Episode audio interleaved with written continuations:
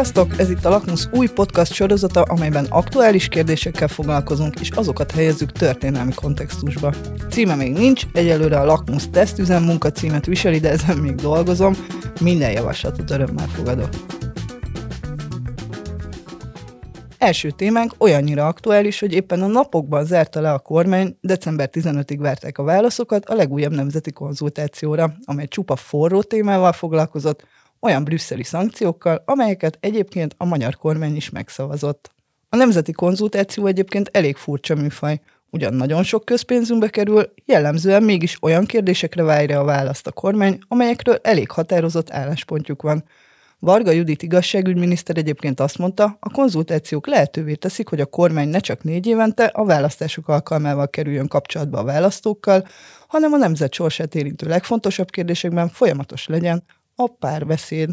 Csak hogy ez a párbeszéd, amennyiben a nemzeti konzultációt annak tekintjük, valójában álkérdések mentén zajlik, tényleges eredménye pedig nem igazán van. Arról, hogy mi a nemzeti konzultáció valójában, mivel a probléma, és mégis mire jó a kormánynak, Halendre szociálpszichológussal, a Medián Közvélemény és Piackutató Intézet ügyvezető igazgatójával beszélgettünk. Vágjunk bele úgy, hogy definiáljuk, hogy mi az a nemzeti konzultáció.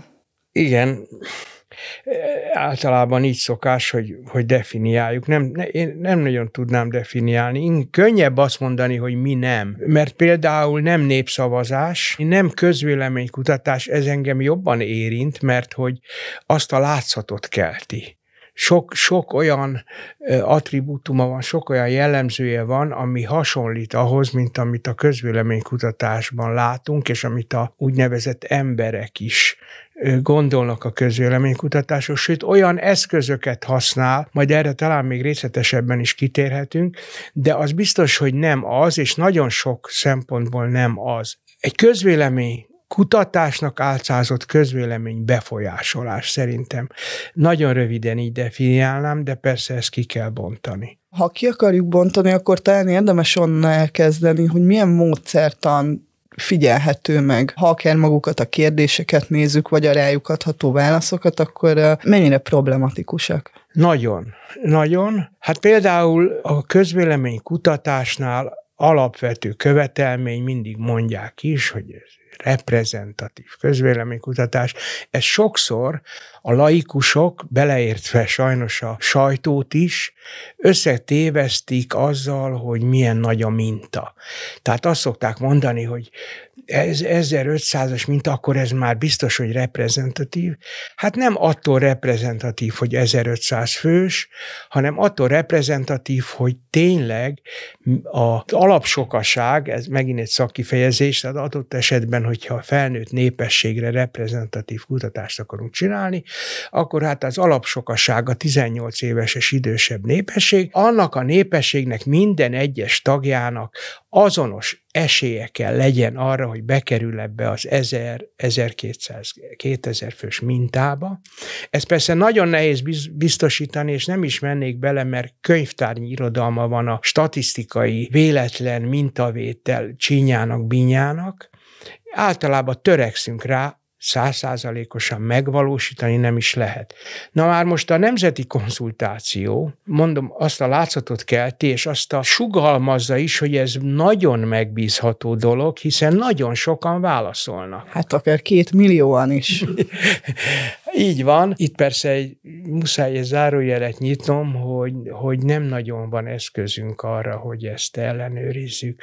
Na, tehát az első probléma ez a minta, amelyik nem reprezentatív, nem véletlenszerű, elsősorban önkéntességen alapul, és mivel megosztó, a társadalom, mint annyi minden más megosztó, a társadalmat ez is durván két részre osztja, az egyik fele, vagy az egy nagy része az, aki ezt ebben hisz, ezt fontosnak tartja, ezt már valamiféle lojalitásból is ő úgy érzi, hogy ki kell töltenie, és vissza kell küldeni, és egy másik jelentős rész meg durván elutasítja, kártékonynak tartja, skálás kérdések hogy folytassuk a, a módszertanilag kritizálható megoldásokat.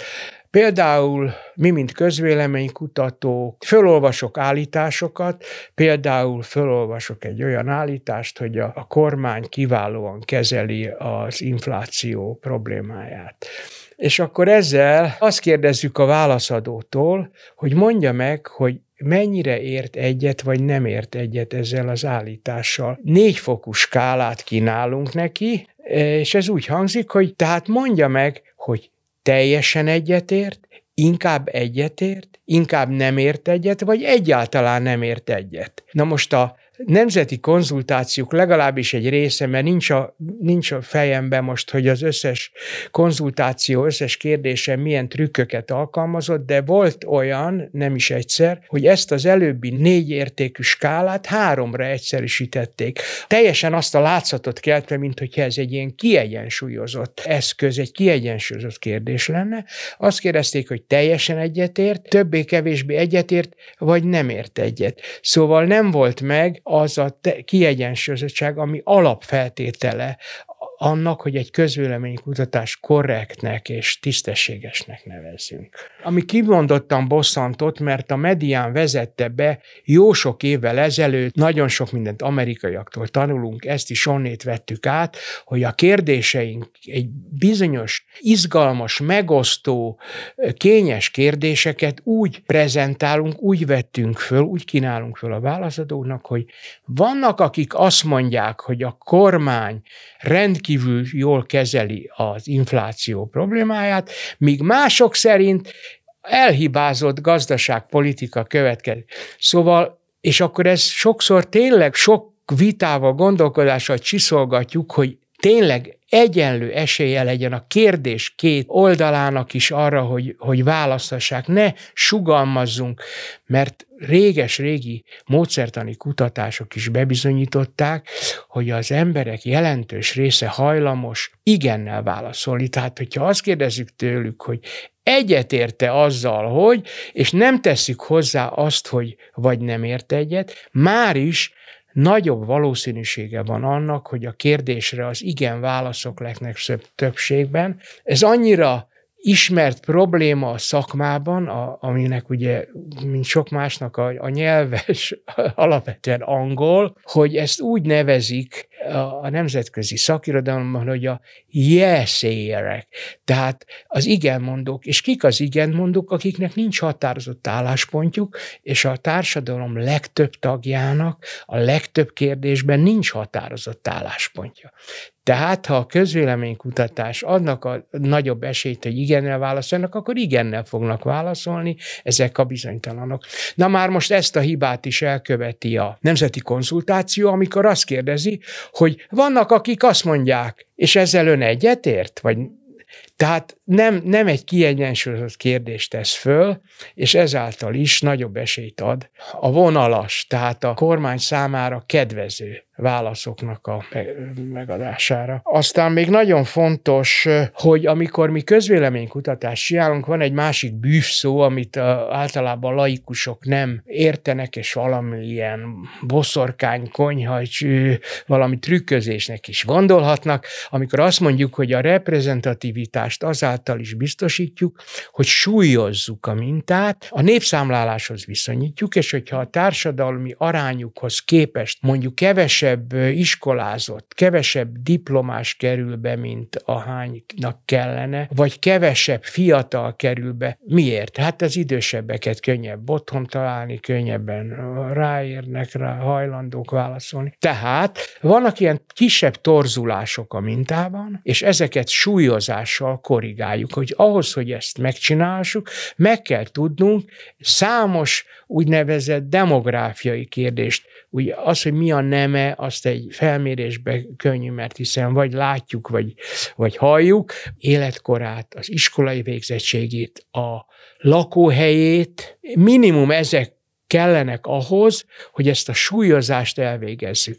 Most nem szaporítom a szót, a nemzeti konzultációban ezeket nem kérdezik meg, hanem egyszerűen azt mondják, hogy bejött óriási mennyiség, mondjuk két millió, és ennek az elsőprő többsége azt mondta, hogy nincs szükség migránsokra, és nincs szükség szankciókra, viszont óriási szükség van arra, hogy támogassuk a kormánygazdaságpolitikát. Hát szóval itt kicsit leegyszerűsítve, de mégiscsak az a cél, hogy ezeket az üzeneteket megfogalmazhassák. Aztán van még egy funkciója, ami nem mindig egyformán erős, de egyre inkább érzem, most például a legutóbbi nemzeti konzultációban ki is mondták, hogy ez azért fontos, hogy kormány vagy Orbán Viktor, amikor az Európai Unióval szemben fellép, védi a magyarokat, szabadságharcot folytat, akkor fölmutathassa, hogy Magyarországon ezzel a brüsszeli bürokraták által tervezett és kierőszakolt szankciókat a magyar társadalom többsége elutasítja.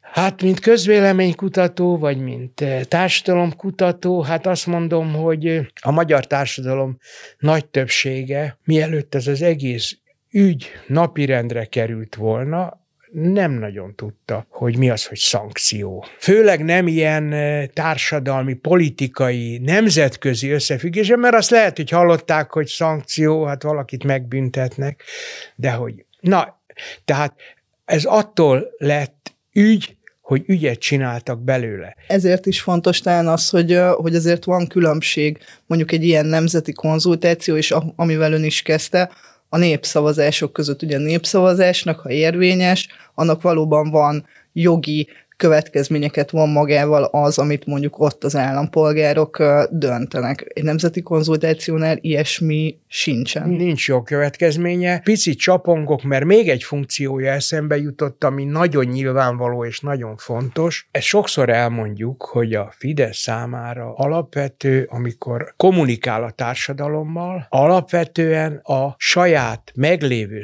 szavazó táborának a megtartása, folyamatos aktivitás, mozgásának a fenntartása, és ha szükséges újbóli mozgósítása. És ennek is eszköze a nemzeti konzultáció, mert minden egyes alkalommal meg kell erősíteni a Fidesz szavazónak, hogy ő továbbra is ott áll, rendelkezésre áll, és mozgósítható. Egyébként tudunk bármit arról, hogy ezt kik készítik, hogyan készül, ki dolgozza föl, Erről fogalmam sincs, de alapos okom van feltételezni, hogy a Rogánféle stáb, ugye most már nagyon sok minden ott, ott összpontosul, de alapvetően a propaganda irányítása is ö, ott, ott van. Tehát lehet azt mondani, hogy a miniszterelnökségnek valamelyik osztálya vagy részlege az, amelyik ezért felelős. Nyilván a legmagasabb szinten döntik el és hagyják jóvá a nemzeti konzultációval egyébként mi is foglalkoztunk a lakmuszon. Először sorra vettük az elmúlt 12 év konzultációit, majd pedig mondatról mondatra elemeztük azt a kísérőlevelet, amelyel a brüsszeli szankciós konzultációt ajánlotta Orbán Viktor a választópolgárok figyelmébe. Ugyanitt jelezném, hogy zajlik épp egy másik konzultáció is, a Márkizaj Péter által vezetett Mindenki Magyarországa mozgalom indította el, és az elhibázott kormányzati döntésekkel foglalkozik. Erről is írtunk a lakmuszon, ahol elemeztük, mennyiben hasonlít a kormány nemzeti konzultációira. Többek közt ugyanúgy találhatók benne csúsztatások és manipulatív kérdések is. Viszont, ha már az előbb arról beszélgettünk, hogy hogyan kéne kinézni egy valódi közvéleménykutatásnak, és mennyiben tér el ettől egy nemzeti konzultáció, úgy gondoltuk, hogy érdemes lenne felidézni, hogy a rendszerváltás előtt hogyan kutatták a közvéleményét. Egyáltalán elmerték-e mondani az emberek a véleményüket. A Magyar Rádióban 1963-ban hozták létre a közönségkutatóosztályt, ebből nőtt ki az 1969 nyarán megalakult tömegkommunikációs kutatóközpont. Kezdetben főként a médiafogyasztással kapcsolatos kutatásokat végeztek, majd fokozatosan egyre több közéleti téma jelent meg a palettájukon. A közönségkutatások megrendelője a Magyar Rádió és a Magyar Televízió volt, a közvéleménykutatások többségét pedig az MSZNP-KB agitációs és propaganda osztálya rendelte. A Tömegkommunikációs Kutatóközpont későbbi növény Magyar Közvéleménykutató Intézet anyagai kutathatóak a Blinken OSA archívumában, ahol szép szemmel vannak kitöltetlen kérdőívek belső, illetve felső használatra készült jelentések és publikációk is. A hatalmas anyagmennyiségben mai szemmel nézve vannak helyenként olyan elemek, amelyek problematikusnak nevezhetőek. Egy 1985-ben készült az étszel kapcsolatos kutatásban például van olyan kérdés, ami így szól. Vannak, akik úgy gondolják, hogy a homoszexuálisok ellen határozott intézkedéseket kellene hozni. Egyetértene ezzel a véleménnyel, vagy nem ért egyet?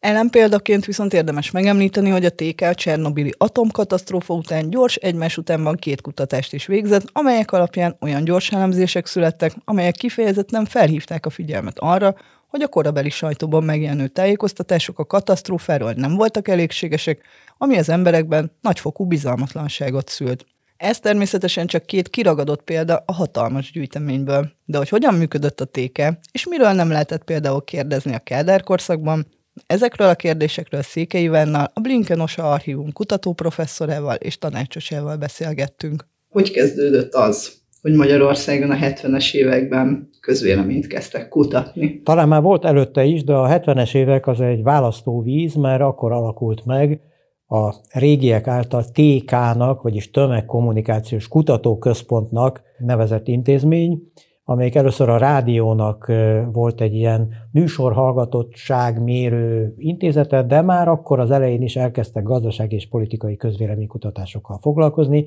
később ezek kerültek túlsúlyba, és aztán az utolsó periódusban át is nevezték Magyar Közvéleménykutató Intézetnek, és Igazából, hogyha valaki megnézi az OSA archívum katalógusát, akkor láthatja, hogy MKI, vagy Magyar Közvéleménykutató Intézet néven itt van rengeteg anyag, amiből föltérképezhető, hogy hogyan működött ez az intézet. Talán itt most zárójelbe kívánkozik, ez egy nagyon furcsa és ellentmondásos intézmény volt, mert a Kádár rendszer közepén olyan jogosítványokat kapott, amelyek más szocialista országokban nem voltak. Volt pénze, volt szakértelme, voltak emberei, nagy száma százon felül is volt a fénykorában az alkalmazottak száma, és gyakorlatilag a legmodernebb nyugati módszertannal vizsgálta a közvéleményt. Különböző visszaemlékezésekből lehet tudni, hogy ugyanakkor a pártközpont tudtával és szemhunyásával az összes kirúgott disszidens és ellenzéki értelmiségi ott kapott menedéket a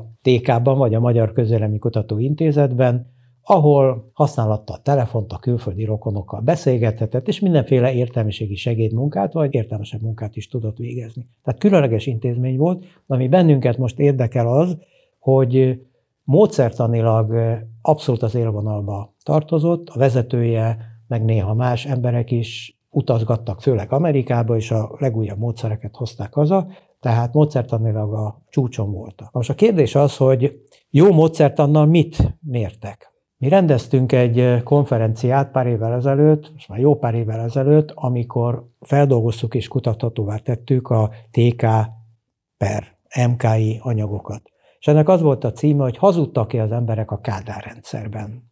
Ugyanis sokan azt mondják, hogy hát akkor nem lehetett közvéleménykutatást csinálni, ez csak részben igaz, bizonyos dolgokról nem volt közvélemény, mert az, mert az emberek nem tudtak dolgokról, tehát arról a véleményük az, az nem volt mérvadó, de Más esetekben, ami nem, nem előlük rejtett témákra vonatkozott, arról igenis lehetett. És egy másik vizsgálat, nekem egy nagyon kis életemnek egy pici szakasza, de nagyon fontos szakasza kapcsolódik akkor már MKI-hoz.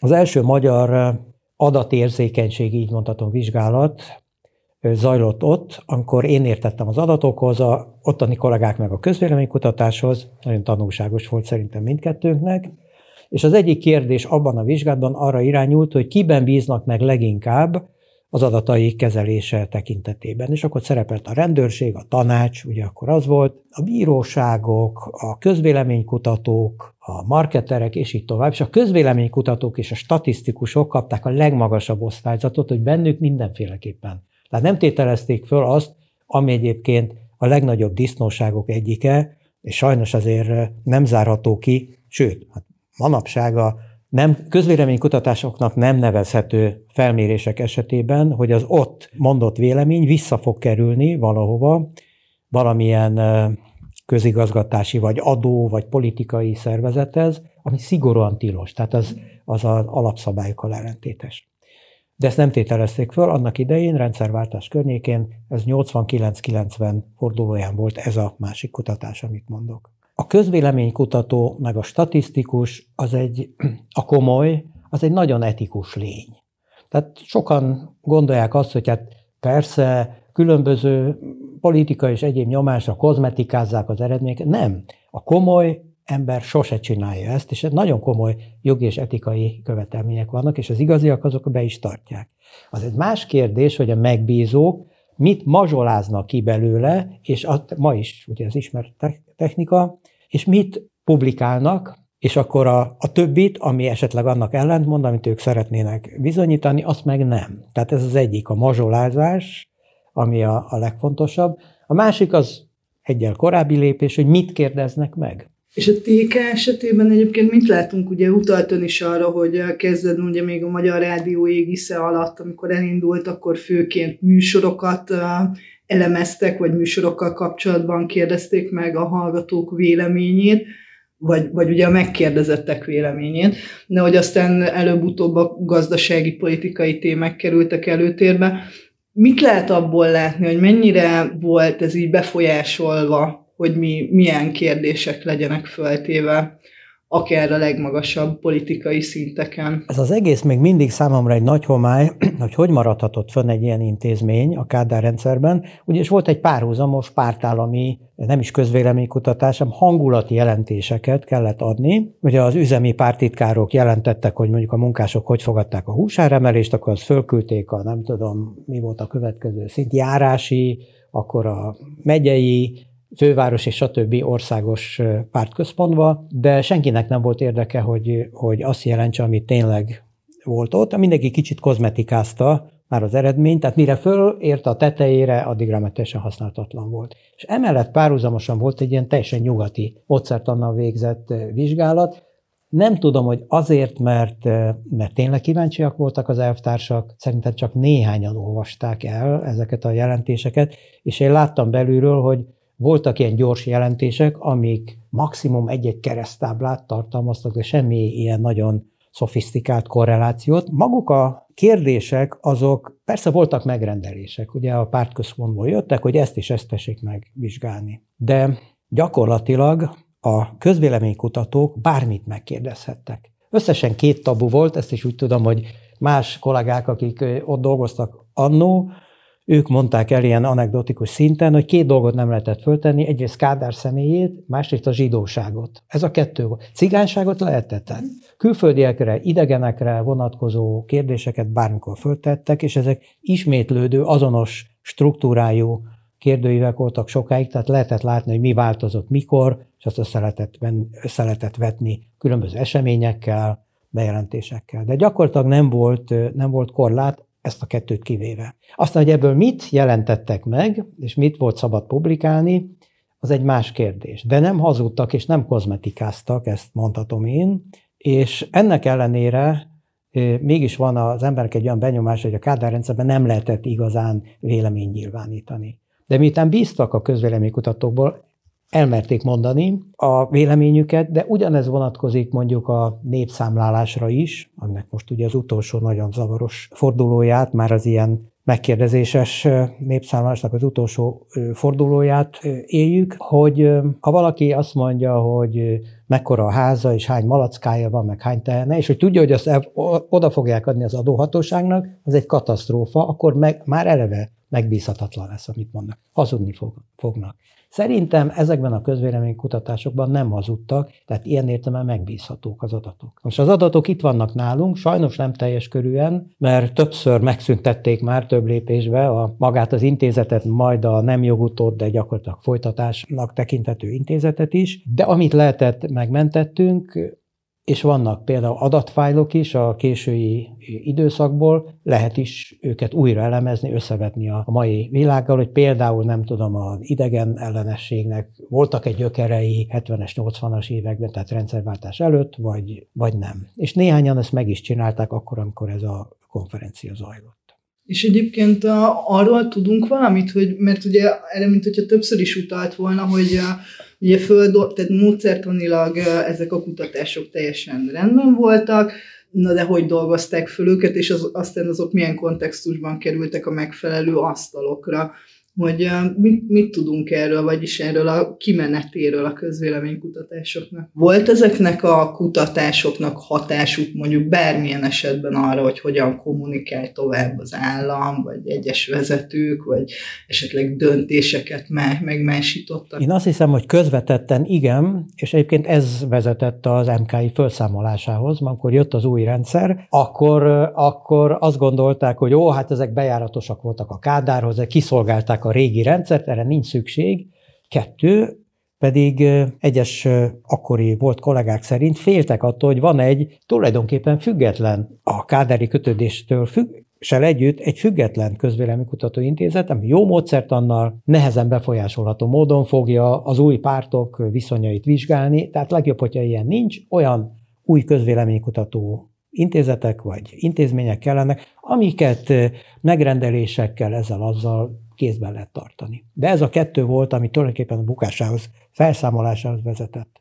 Van-e olyan példa esetleg a fejében, amikor, amikor egy közvéleménykutatásban, amit esetleg megnézett, mondjuk problematikus volt, egy kérdésfeltevés, vagy látszik, hogy erősen irányított volt, vagy, vagy mondjuk nem, nem megfelelő módon akart véleményt begyűjteni? Nem, ilyennel nem találkoztam. Egyszer hallottam, valamelyik ilyen TK-s konferencián, lehet, hogy a miénken, amit itt rendeztünk, ez a hazudtak az emberek a Kádár korszakban, valaki mesélt, hogy egyszer volt rá kísérlet a pártközpontból, hogy azokat a gyanús elemeket, akik a háború előtti rendszerből éltek, éltek túl, egyházi személyiségek, meg akik gyanúsak voltak a rendszerben, azokat egy címlistával, tehát megbízták a, a TK-t, azt hiszem még akkor TK volt a neve, hogy kérdezzék meg a véleményüket a rendszerről, és így tovább, és azt nevekkel együtt továbbítsák a központnak. És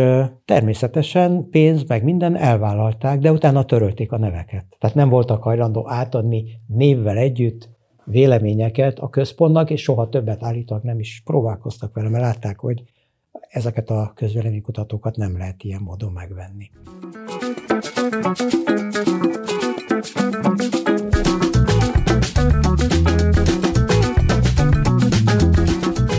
És ugye a műsor végére azt gondoltuk, hogy még egy kis zuhanyhíradót a lakmusz életéből um, közzé tennénk, úgyhogy itt van még velem Zöldi Blanka, főszerkesztőnk is. Szia Blanka! Sziasztok! Hogy legyen egy ilyen kis átkötés is a dolog, szeretnénk eldicsekedni vele, hogy volt nekünk is egy kutatásunk, egy közönség felmérésünk, amiben azt kértük az olvasóinktól még októberben, hogy adjanak nekünk sok-sok visszajelzést a munkánkkal kapcsolatban. Mi volt ennek az egyik legizgalmasabb része ennek a felmérésnek, Blanka? Elsősorban az volt az izgalmas felmérés, hogy mi valamit gondolunk arról, hogy kik olvasnak minket, nézzük a, a kommenteket, nézzük a, az olvasottsági adatokat, de, de konkrétan az olvasóink véleményét még korábban nem kérdeztük meg, emiatt ez, ez nekünk egy nagyon izgalmas első vállalkozás volt, és nagyon örültünk neki, hogy több mint 1200-an kitöltötték a, a kérdőívet. Az indulásunkkor még januárban azt tűztük ki célul, hogy egy millió olvasót érjünk el. Ez igazából nagyon gyorsan, már öt hónap alatt sikerült. És, és hát igen, azért ez egy elég jelentős eredmény, hiszen azt vártuk, hogy reménykedtünk benne, hogy egy év alatt sikerül ennyi olvasót elérni. Így van, az, az látszott, hogy nagyon nagy igény volt a, a magyar közönség köreiben egy ilyen tényellenőrzéssel fókuszáltan foglalkozó oldalra. Szóval ennek nagyon-nagyon örültünk, és most már másfél millió olvasó fölött járunk, de azt gondoltuk, éreztük, hogy azok, akik általában olvassák a, a lakmuszhoz hasonló tényellenőrző oldalakat, vagy egyéb médiumokat, azok egyébként sem hajlamosak arra, hogy a különböző félrevezető információkat elhiggyék, viszont azok, akik meg igazán az érzékeny csoportba tartoznak, akik hajlamosak ilyen típusú híreket elhinni, azok meg nagy valószínűséggel nem olvassák a hozzánk hasonló oldalaknak a, a híreit. És ez valamelyest egyébként visszaköszönt a, a kérdőívünkben is, illetve azt láttuk, hogy nagyobb hangsúlyt kell fektetnünk arra a, a jövőben, hogy a fiatalabb generációt is elérjük, illetve elérjünk olyan embereket is, akik egyébként uh, például a 444-et nem olvassák, mivel nekünk a, a 444-nek a, a honlapján szoktak megjelenni a cikkeink. Tehát ahhoz, hogy egy ennél szélesebb közönséghez célokhoz is el tudjunk érni, ahhoz még többet kell dolgoznunk, és igazából az elmúlt egynegyed, sőt, inkább azt mondom, hogy fél évünk erről szólt. Különböző módszerekkel kísérletezünk, hogy ezeket a csoportokat el tudjuk érni. Én ismerem ezeket a módszereket, mert benne élek nap, mint nap. De egy kicsit azért beszélgetünk róla, mert számomra is nagyon izgalmas kihívás az, hogy hogyan próbáljuk meg elérni például a fiatalabb generációt. Így van. Nekem az egyik legizgalmasabb projekt az elmúlt időszakban az volt, hogy a civil kollégium alapítványjal közösen elkezdtünk dolgozni egy, egy dezinformációs projekten, és abban, abban a részében vettünk részt, hogy egyrészt oktatással kapcsolatos hamis információkat cáfoltunk meg tényellenőrzésekben, ami az igazán izgalmas volt, az pedig emellett az volt, hogy ellátogattunk velük tanodákba, és olyan gyerekeknek tartottunk foglalkozásokat, akik, akik egyébként nagy valószínűséggel nem, nem szembesülnek a, a mindennapokban a, a mi tényellenőrző cikkeinkkel, de egyébként hamis információkkal az interneten, a Facebookon, TikTokon, mindenhol rengeteggel, és úgy érezzük, hogy igazán nagy keresni valónk van ebben a közegben azért azt valljuk be, hogy még csak kísérleti fázisában vagyunk ennek a projektnek, tehát még mi is csak most tanulunk nagyon sok mindent arról, hogy hogyan kell jól beszélni ezekről a dolgokról bizonyos korcsoportokban, vagy hogyan, hogyan tudunk tényleg úgy átadni üzeneteket, hogy az, hogy az hasznos is legyen. Így van, és nagyon-nagyon jó, hogy ezt a hogyan kell jól beszélgetni kérdést, ezt most, ezt most felveted, mert ugye ez tök jól átkapcsol a, a másik témába, amivel kifejezetten foglalkoztunk most az elmúlt időszakban, hogy szeretnénk egy önkéntes közösséget építeni. A Lakmusz köré. Ennek az első lépése az volt, hogy elkezdtünk szervezni egy, egy online képzést, aminek azt a címet adtuk, hogy hogyan beszélges olyan emberekkel, akik hamis információra építik a, a világképüket. És az első online képzésünk az, az már le is zajlott. Éppen úgy tudtak egyébként jelentkezni az emberek, hogy a, a kérdői végén, a, a felmérésünk végén megkérdeztük tőlük, hogy szeretnének részt venni valamilyen módon a lakmusztak a munkájában, és szeretnének olyan eszközöket kapni, amely amelyekkel te magad is a saját eszközeiddel harcolhatsz, vagy tehetsz valamit a, hamis információk terjedése ellen. És most az első alkalommal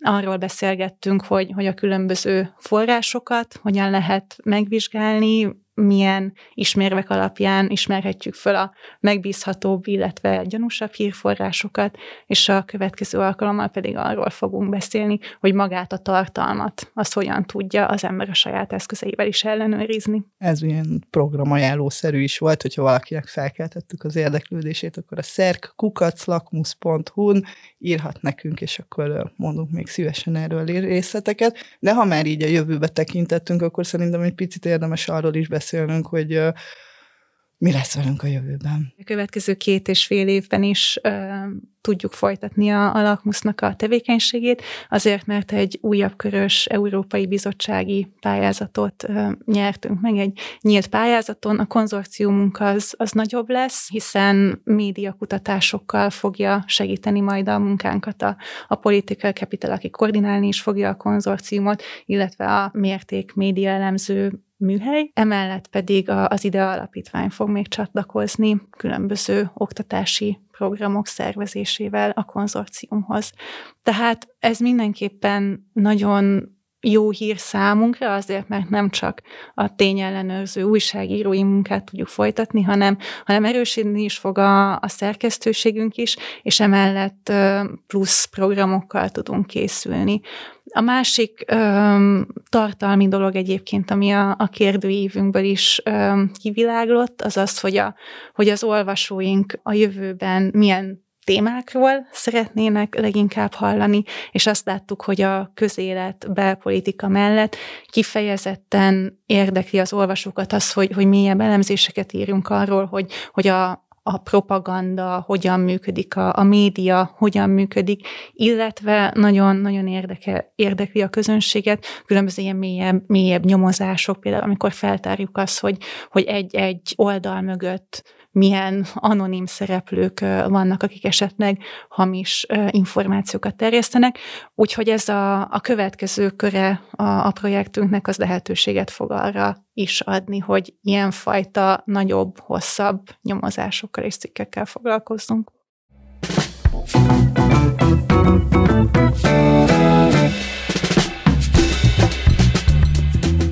lezáres lezárásaként pedig ajánlanék még egy kis olvasnivalót. Nemrég jelent meg az Open Books és a 444 közös gondozásában a Nobel-díjas újságíró Maria Ressa Így szállj szembe a diktátoroddal című könyve. Ressa a Fülöp-szigeteken működő Rappler alapítója, amelynek egyik legfőbb célja a Rodrigo Duterte elnök által a közösségi médiában terjesztett hazugságok leleplezése volt, könyvében pedig hasznos tanácsokat is ad, hogyan lehet szembeszállni a nagy tech cégek kegyét élvező diktátorokkal. Ez volt tehát a Lakmus első podcastja, mondhatnám tesztüzeme. Minden visszajelzést nagyon köszönünk, én pedig külön köszönöm mindenkinek a figyelmet. Sziasztok! thank you